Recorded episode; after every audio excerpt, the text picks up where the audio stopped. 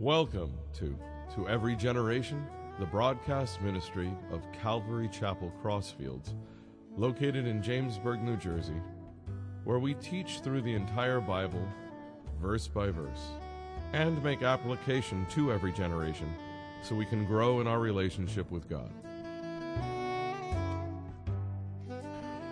Um, if you could open up your Bibles with me to Jonah chapter 4. If you've been with us uh, the last couple months, last time we are down in the pit of the uh, fish's belly downstairs for chapter 2 and 3, and now we've been vomited upstairs onto dry land. So we're going to pick up with where we are in Jonah chapter 4. I know it's, it's one of my favorite uh, books in the scriptures. And uh, just pray that the Lord will speak to all of us tonight through it. I'm going to read it's all, all the uh, verses, as if you've been with us, are very short, except for chapter 1. That was about 17 verses. The rest are uh, very quick. So I'm going to read the 11 verses in chapter 4. A little recap uh, Jonah was told by God to go to minister to Isis, I mean, uh, Nineveh. Um, very similar, very barbaric, very, uh, very mean, uh, vicious people. And Jonah knew the nature of God. He knew his character. He knew he was graceful. He knew he's merciful, long suffering, slow to anger, always looking to forgive if there was repentance. And Jonah didn't want the Ninevites to come to know the Lord. So he headed in the opposite direction in chapter 1. And God sent a storm on the seas to try to get Jonah's attention. Then in chapter 2, God prepared a fish for Jonah. And we know that Jonah spent three days and three nights in the belly of the fish. Then in chapter 3, he vomited, vomited Jonah onto dry land. And it was back where he was supposed to go in the first place, to Nineveh. And he goes to the Ninevites and he preaches a, a message of eight words. And thousands and thousands and thousands, hundreds of thousands of people repent. And we're going to pick up in verse 10 of chapter 3 and then go into the 11 verses of 4. And then we'll go back. And the message tonight is be prepared. Just be prepared. You and I, just be prepared. And I think that's something that the Lord wants all of us to do. And I think He's going to show us how He did that through Jonah and how He wants to do it in your life and my life, regardless of what's going on right now. If nothing's going on in your life right now, awesome. That's great. If everything is cool, awesome. But if you are struggling, if things are going on, whether it be a friend, a relative, a family member, uh, your health, economic, social, whatever's going on. God is right there in the midst of it, and He wants you to be aware of that. Okay, let's jump in. Chapter 3, verse 10. Then God saw their works, that they turned from their evil way, and God relented from the disaster that He had said He would bring upon them, and He did not do it. But it displeased Jonah exceedingly, and he became angry. So he prayed to the Lord and said, Ah, Lord, was not this what I said when I was still in my country? Therefore I fled previously to Tarshish. For I know that you are a gracious and merciful God, slow to anger and abundant in loving kindness, one who relents from doing harm. Therefore, now, O Lord, please take my life from me for it's better for me to die than to live. Then the Lord said, Is it right for you to be angry? So Jonah went out of the city and sat on the east side of the city.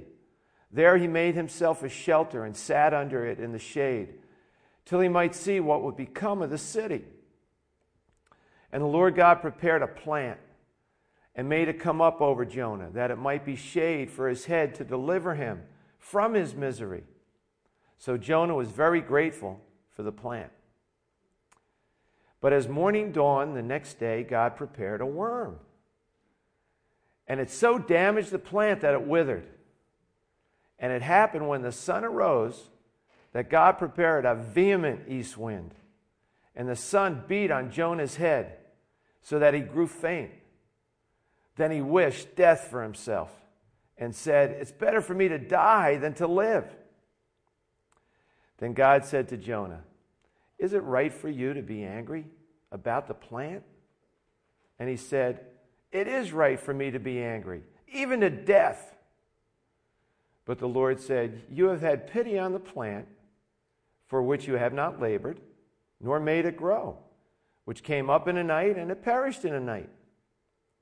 And should I not pity Nineveh, that great city in which are more than 120,000 persons who cannot discern between their right hand and their left, and much livestock? Verse 1 it displeased Jonah exceedingly, and he became very angry. Have you ever been angry with God? Have you ever questioned him and said, What is going on, Lord? Well, you're in good company if you had, because Jonah did the very same thing. But regardless of all the things that have gone on in chapter 1 and chapter 2 and chapter 3, remember, Jonah has just been vomited out of the belly of the fish where he was three days and three nights in the fish's belly. But yet he still has an attitude, doesn't he? He still has that anger he still has that, um, that personality that he's really upset with the Lord because he hates the Ninevites. He hates what they stand for. He hates what they do to people. He hates the fear that they bring. He hates the torture that they have inflicted on people. Verse 2 So he prayed to the Lord and said, Ah, Lord, was not this what I said when I was still in my country? Therefore, I fled previously to Tarshish, for I know that you are a gracious, gracious and merciful God, slow to anger and abundant in loving kindness, one who relents from doing harm. We've got to be careful how much we criticize Jonah throughout this book because he is a godly man. He didn't run away from God, spiritually speaking. He ran away from God because he did not want to bring a message of salvation to our pagan, barbaric nation who was dominating the land at the time. Nineveh was the capital of the Assyrian Empire, situated right in that area that we know today as Iraq, right there in the heartbed of everything that's going on today. And I had mentioned previously that I personally believe that the demonic forces that were there back then in this day with Jonah are still there today. Because we're dealing with those spiritual forces, and uh, Satan's shown his head more and more over there. And we need to be prepared. We need to pre- be prepared what could be happening to our country one day.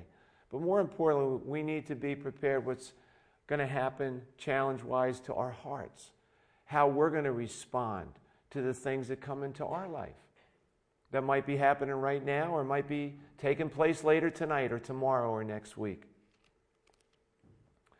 One of the things I want to point out that we need to do, like Jonah, is the beginning of verse 2. He prayed to the Lord. Even though he was angry, he still communicated with God. Don't allow your anger, your confusion to stop you with communication with your God. It's okay. He wants you to communicate. If you're a parent, you want your child to communicate with you. With, even though he doesn't understand, those little lives don't understand what's going on, you want that open door of communication. It's so important that we, as God's sons and daughters, keep that line of communication open. And then we see in the Old Testament, remember, this is the Old Testament. I believe Jonah was one of the very books that when Jesus was on the road to Emmaus after his resurrection and he was with two of his apostles who did not recognize him, I believe Jonah was one of the books he went through starting with Genesis and coming through Jonah to share with his apostles who he was and how he was so vividly alive in the Old Testament. And here's a great example the book of Jonah. How Jesus himself authenticates Jonah. It's not a fairy tale. Jesus said, just as Jonah was in the fish's belly three days and three nights, so the Son of Man will be in the heart of the earth three days and three nights before he's resurrected. How cool is that? That he uses the Old Testament. Because that's all that was around then was the Old Testament. They didn't have the New Testament to go to. So here we see a, a live book of Jesus. Remember Jonah when uh, the sailors threw him overboard. One life being sacrificed for the salvation of the people on the ship. Another foreshadowing of Jesus, one life being slain, being sacrificed for the salvation of the world. So we see Jesus right in the midst of Jonah.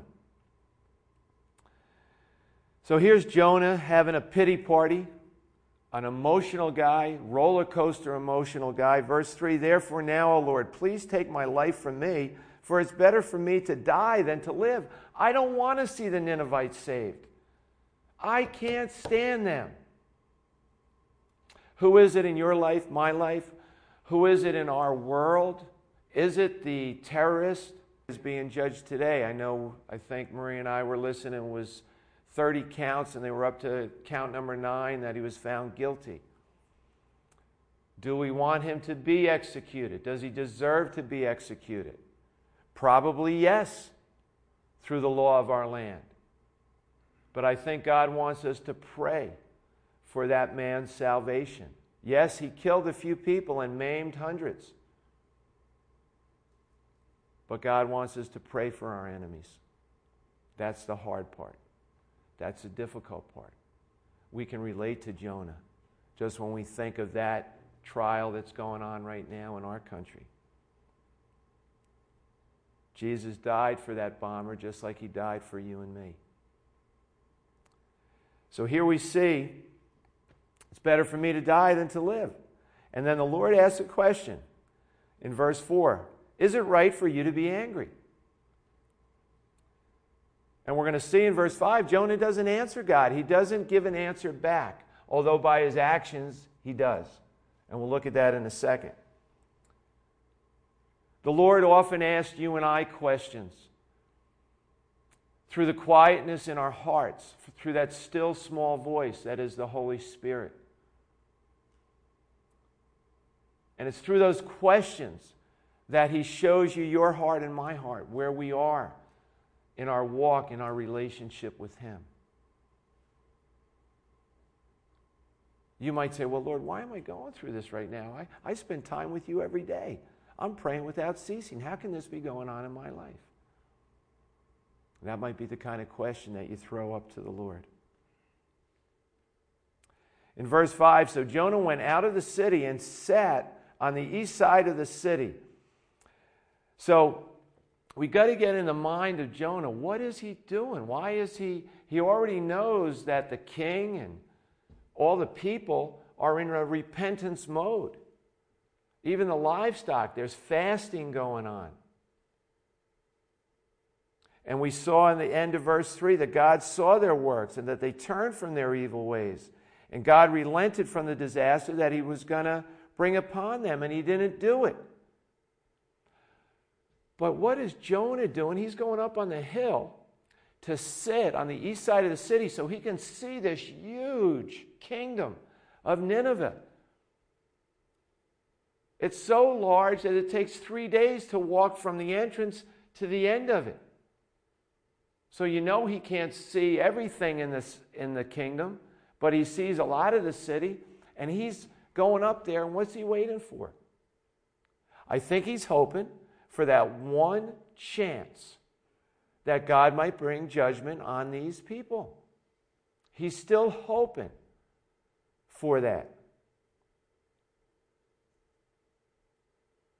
Now, how about you and me?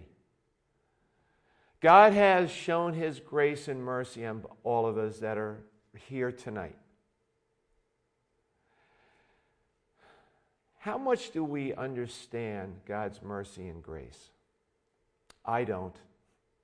I have no clue. Once in a while, I'll get a glimpse of it, but just uh, enough that I can handle.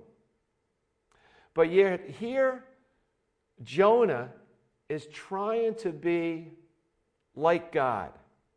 He wants to distribute grace here a little bit, more over here, some mercy back there a little bit, but I'll give more in the back. Can you imagine if the God of Jonah behaved that way to Jonah and the things that were going on in Jonah's life. How about you and I? Imagine if God measured out how much mercy and grace He was going to give you and me. I think, like you, we want as much grace and mercy from God as we can get. Give it all to us, Lord. Keep pouring it on. We need every ounce of mercy and grace that you can give us and He gives us tons. And He'll always give us tons because He loves us. But how often do we have the mentality of a Jonah towards others? That we want to measure out how much mercy and grace we bestow to them. Pray that we aren't like that. Pray that we have the heart of God, that we have the unconditional love that we want to give to all the grace and mercy that God has given us. Remember what the scripture says as we show forgiveness to others, God will show forgiveness to us. That's important to understand in God's Word. You want to be forgiven, we got to forgive others. So if there's someone in your life or a group of people in your life that you haven't forgiven, bring it to the cross tonight. Start afresh so God can minister to you more wholeheartedly. Verse 6 and the Lord God prepared a plant and made it come up over Jonah that it might be shade for his head to deliver him from his misery.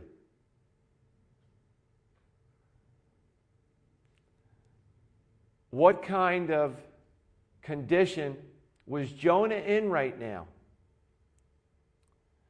What has he done to deserve this shade? This shady character, Jonah, is being given a gift by the Lord of shade to cover him. And look what Jonah did also in verse 5. Jonah went on the east side of the city with wrong motives. He isolated himself from the people that he went and preached a sermon to, where thousands, it was a great revival. When a preacher teaches to someone or gives the gospel and they come to the Lord, there should be interaction. There should be communication. There should be fellowship going on.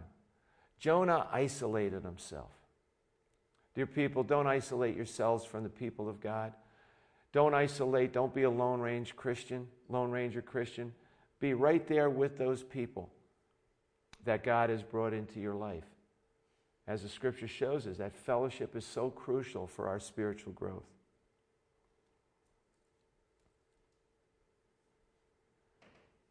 Notice in uh, end of six, Jonah was grateful for the plant. Oh, he's pumped. The roller coaster Christian is, is pumped now. He's happy that God has given him a shade.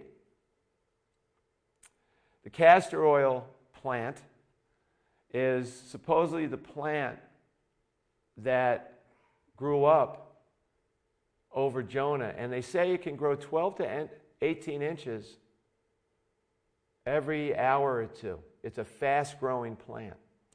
And I put a um, leaf up here on the, on the screen, and you can see that's pretty big. But they said that the castor oil plant could actually get 10 feet diameter, it could be as, as large as 10 feet.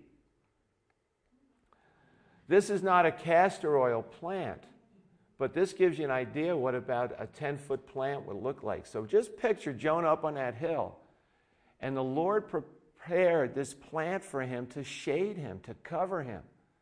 You can guarantee it was better than the shade that he built with his own hands. I look at this as a thing of comfort. What is it in our life that we are staying in our comfort zone? Something that we've created, that we think our hands have made. But yet our God wants us to be in His shade. He wants us to be in the shadow of His wings. We want to be close to Him like chicks to a mother hen, where He covers us and we're close to our heart. He might have given you things to give you comfort, and that's awesome. But the key is don't allow that comfort zone to be your idol. Let it be something you glorify God in and allow God to use you through that. Don't let it be a hiding place. Verse 7. So we see, I'm sorry, in verse 6, we see he prepared a plant. Remember, the message tonight is be prepared. He prepared a plant. Now we see in verse 7 as morning dawned the next day, God prepared a worm. Okay. What's this worm going to do? We find out right here. And it so damaged the plant that it withered. Uh oh. So God went from preparing something of a comfort to something now, there's a loss here. This word, this worm did some damage. So much damage that it withered just in that time frame that he was there. So overnight, this took place, and in the morning, it's a new day, the sun is coming up. There's a worm. Now, we talked about in the scripture, in the Jonah, where do we see Jesus Christ? We see him in the resurrection of Jonah being three days and three nights in the belly of the fish. We're going to see him here again, here in this a worm. So let's take a look at that now. This worm is called the scarlet or crimson worm. And you're looking at it right now, but it actually looks, I think, to me, and I don't know about to you, it looks like a little piece of fruit or something. But it's actually a grub. it's more of a grub than a worm. It's a living thing. And what you're looking at right now are two of these crimson worms or grubs.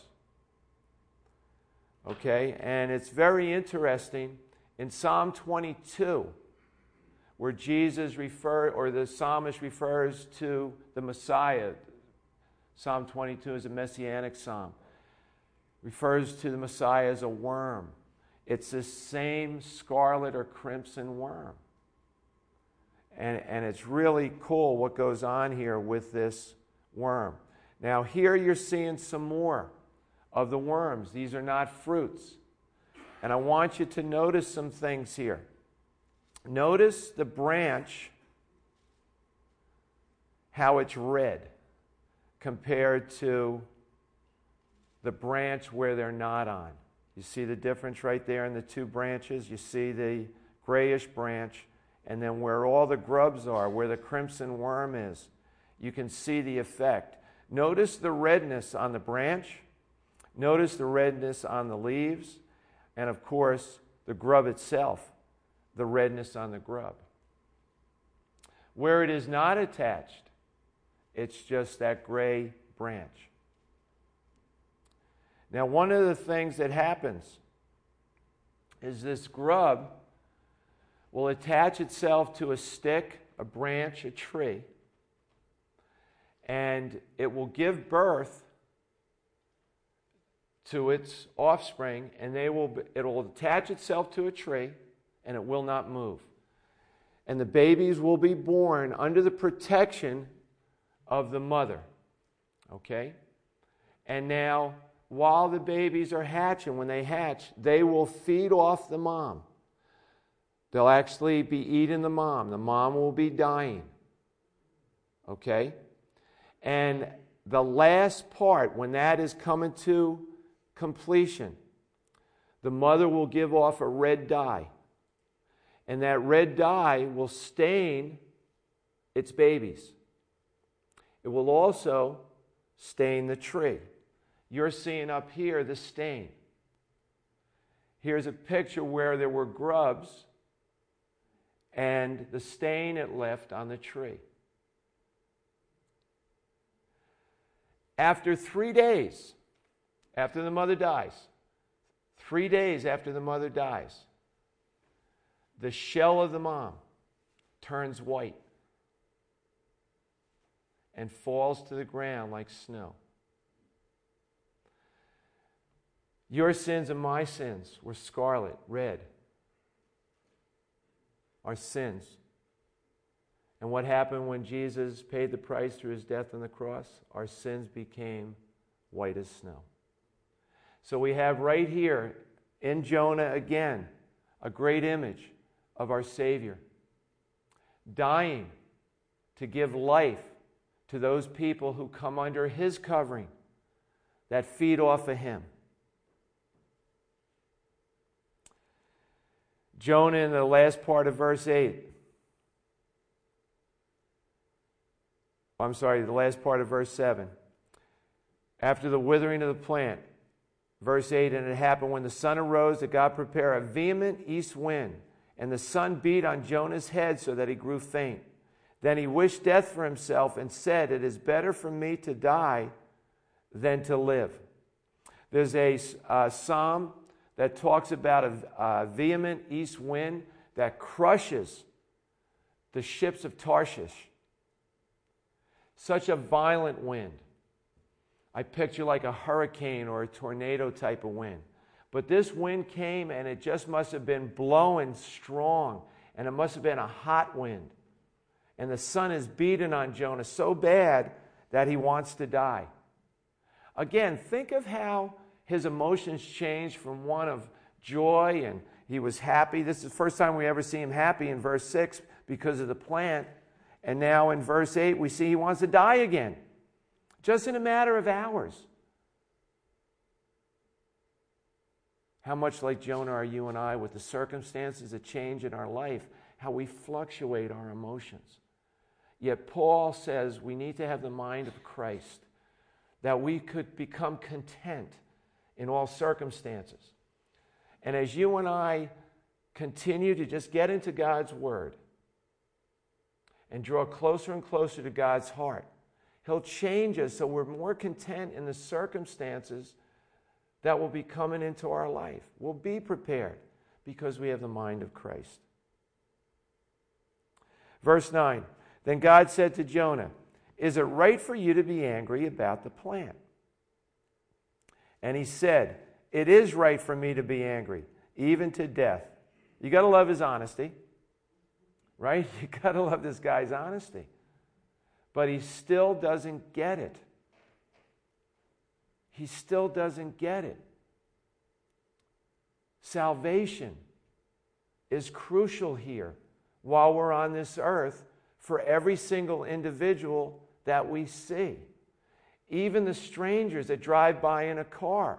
Maybe it's your prayer, Lord, I don't know who just went by in the car at 70 miles an hour, but protect them, bless them, save them. That prayer could set into motion a king, an eternal kingdom experience of salvation for that person.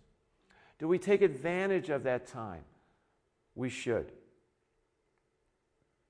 And then God, who prepared the plant, the worm. He prepared that vehement east wind. He uses all those as object lessons for Jonah in verse 10. But the Lord said, You have had pity on the plant for which you have not labored, nor made it grow, which came up in a night, and it perished in a night. You put all this favor in this plant, Jonah. You had nothing to do with it. You didn't water it, you didn't plant it. You just benefit from it. Just like you benefited, Jonah, from my grace and mercy and my calling on your life. You did nothing to deserve any of that, Jonah. But yet, I love you and I cared for you. those things that God brought into Jonah's life, what are the things in your life and my life that God has prepared in order to prepare you and me for works for Him? What is God using in our life to prepare our heart better to be used by Him? It's the very circumstances that we're going through, whether we're conscious of them or not. And then God goes to the heart of the matter in verse 11, and he goes, And should I not pity Nineveh, that great city in which are more than 120,000 persons who cannot discern between their right hand and their left, and much livestock? We can look at this two ways. One is there was over 120,000 infants and children who were innocent, who have not come to that age of accountability. And, and God is saying to Jonah, What, you want me to wipe out these kids who haven't even had a chance to know me yet, Jonah? Would that be right, Jonah, to do that along with the livestock? And another way you can look at this 120,000 is they're morally blind. They have not come to the realization that there is a God that is a real God. You have to remember back in this era that Dagon, the fish god was one of their gods, was one of the Ninevites' gods, half man and half fish. Isn't it something that God used the very thing that the people were worshiping to get their attention? This fish to vomit Jonah onto land? I wonder if there were fishermen out there or kids playing on the beach and they saw this huge fish and they saw it vomit Jonah and they saw this guy coming on the beach and word just spread. How did God use the very blindness of their faith to get their attention? He did that with me in the religion I came out of. God knew I was sincere in my following my religion. He read my heart and he and He opened up my eyes. I bet some of you are, can say the same thing.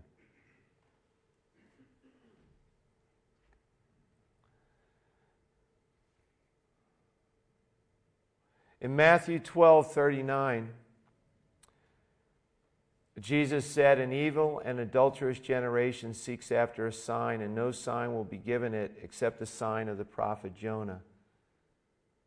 But he answered, for as Jonah was three days and three nights in the belly of the great fish, so will the Son of Man be three days and three nights in the heart of the earth. The men of Nineveh will rise up in the judgment with this generation and condemn it, because they repented, repentant at the preaching of Jonah, and indeed a greater than Jonah is here. I think in our lives, God always wants us to repent you and I. There's always things that maybe we've been doing, and, and it's not really like a blatant sin. It might just be anger towards someone that is keeping us from a sweeter fellowship with our Lord. So as we close tonight, just think of things that maybe God is showing you through the story of Jonah, how much really like Jonah we are, you know, in our different ways that we look at things. May God change our hearts from the heart of Jonah to more of a heart of Jesus where it's a forgiving heart, a heart that is always trying to get right with the Lord, and we just want to follow Him. And through the power of His Holy Spirit, He answers our prayer if that is a prayer of our heart.